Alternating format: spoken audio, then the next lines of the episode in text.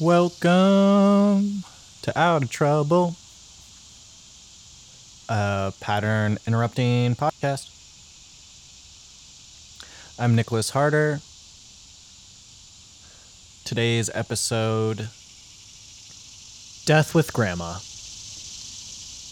This is the third episode about my trip to DC. If you haven't heard the first two, I would go back and listen to the previous two episodes first, maybe, but this will still be good, even if you haven't.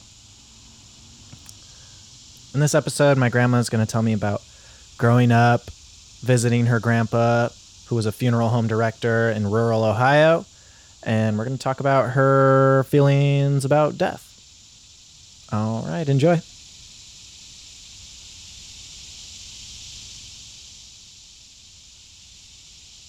So, so, so.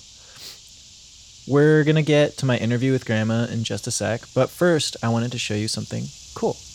What you're listening to right now is the sound of the cicadas from my grandma's back porch in the morning. And at night. And in the morning.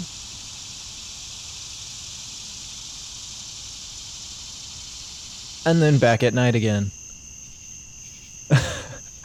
anyway, I thought that was cool. I hope I hope you enjoyed that as much as I do. And now on to the interview.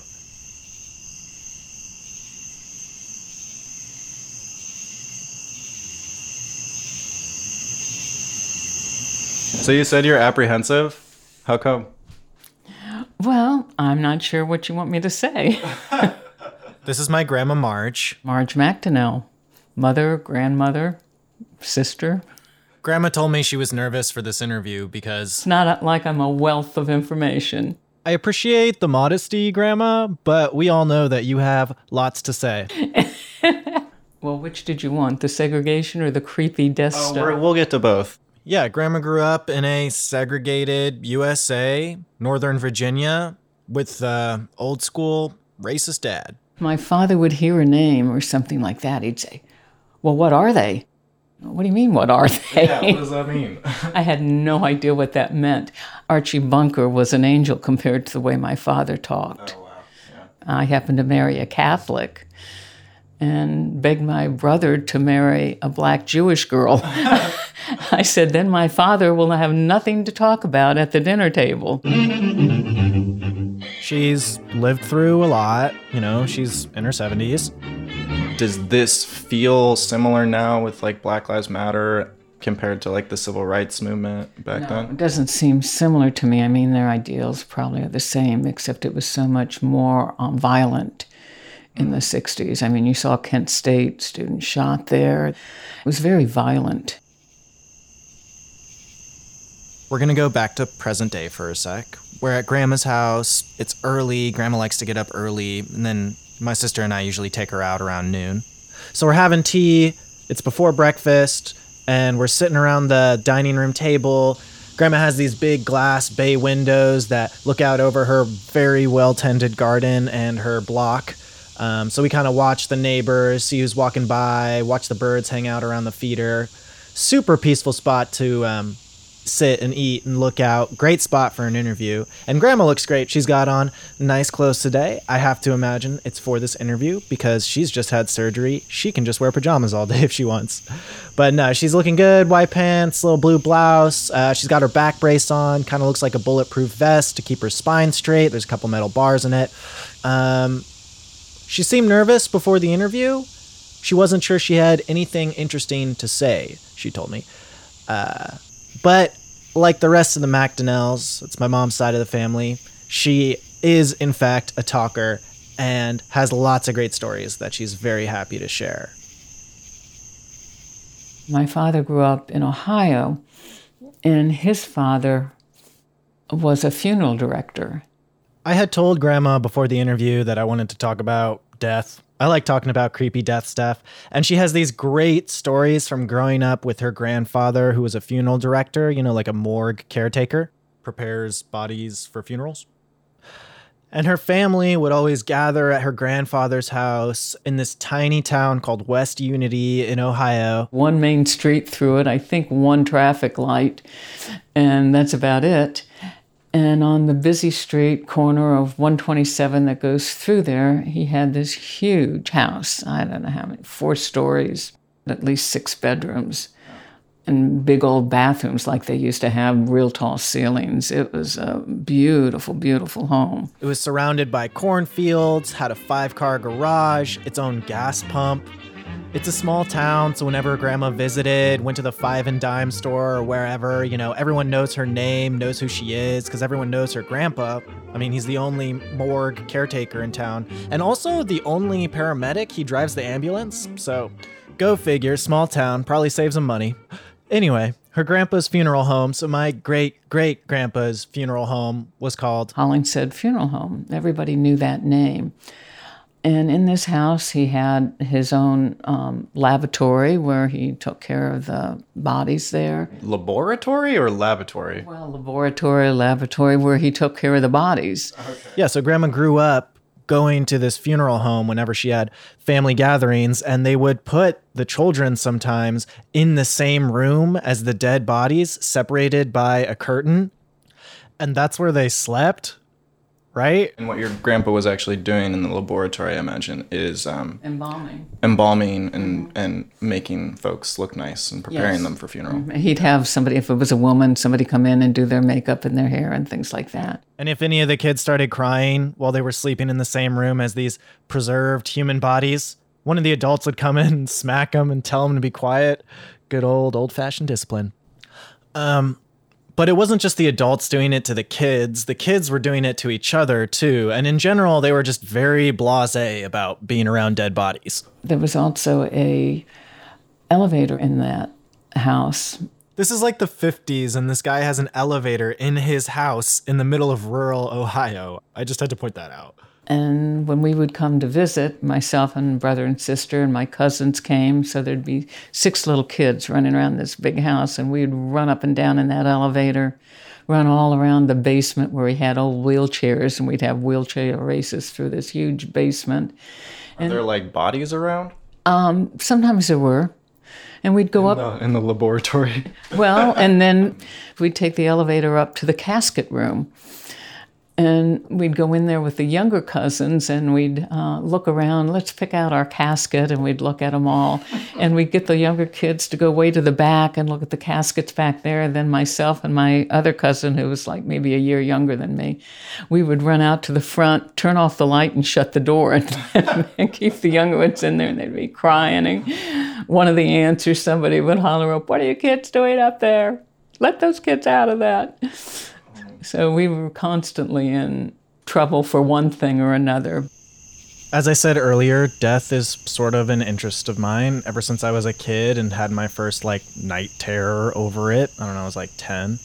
And so asking grandma about her experiences at the funeral home was a sort of roundabout way for me to approach that topic with her. I'm curious if those experiences and like being around dead bodies and your grandpa owning a funeral home, did that shape your perceptions or your feelings about death at all?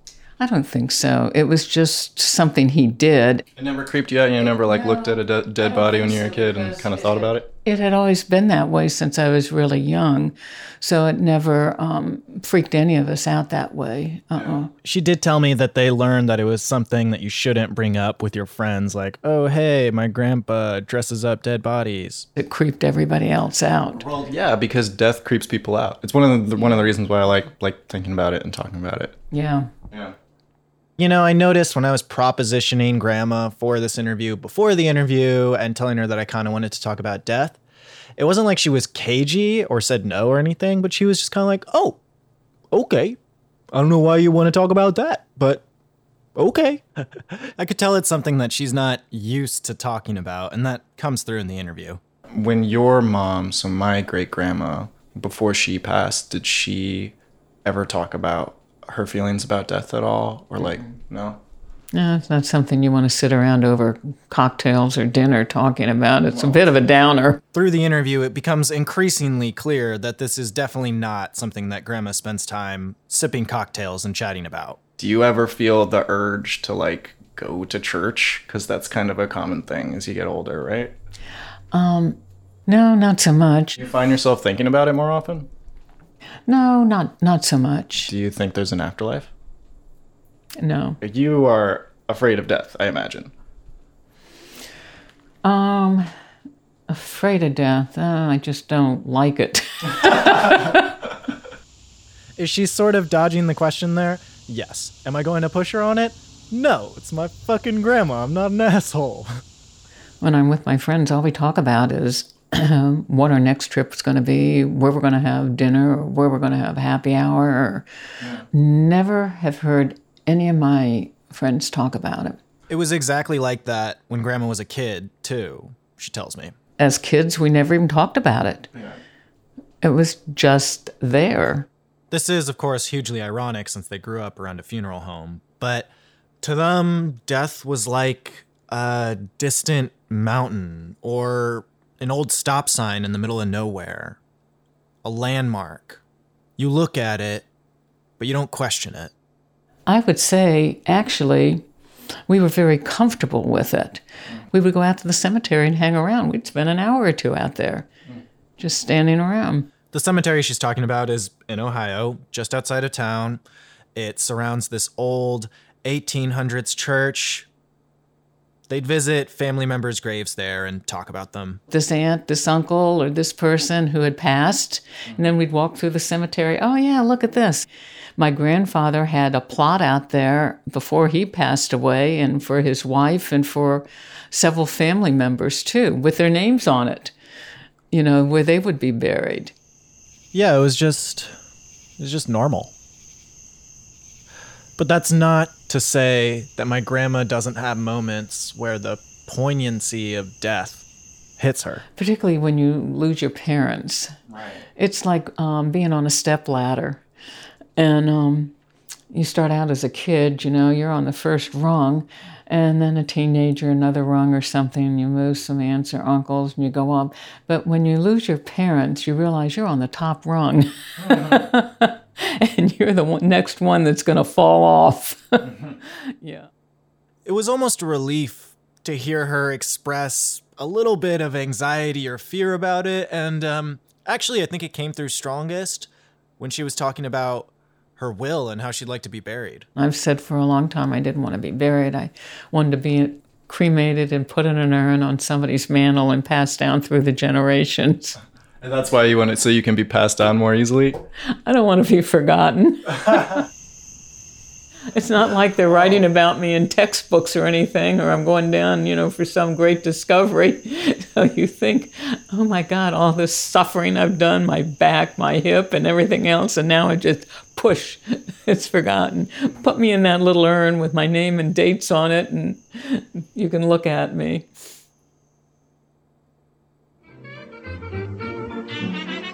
What you have to understand about my grandma is that she's super active, right? Like when she's not laid up post surgery, she's going on trips, what, two, three times a year? She's playing tennis all the time with her friends, she's going out every day.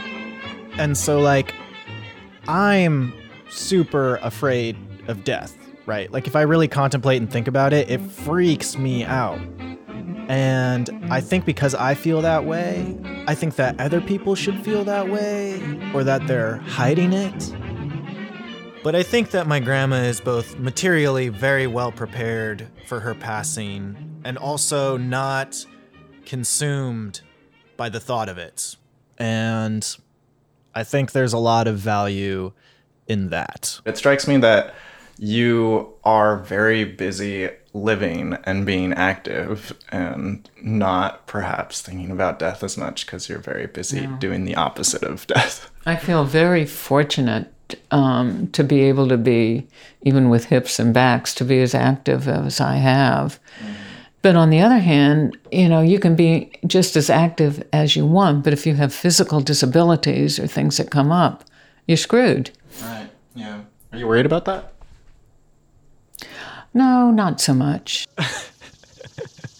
That was Grandma Marge. Thank you, Grandma. This has been another episode of Out of Trouble. I'll be back next week out of DC. Thanks for listening. Rate, review. Find me on social media. I'm at Out of Trouble Nick. Nick N I K. All right. See ya.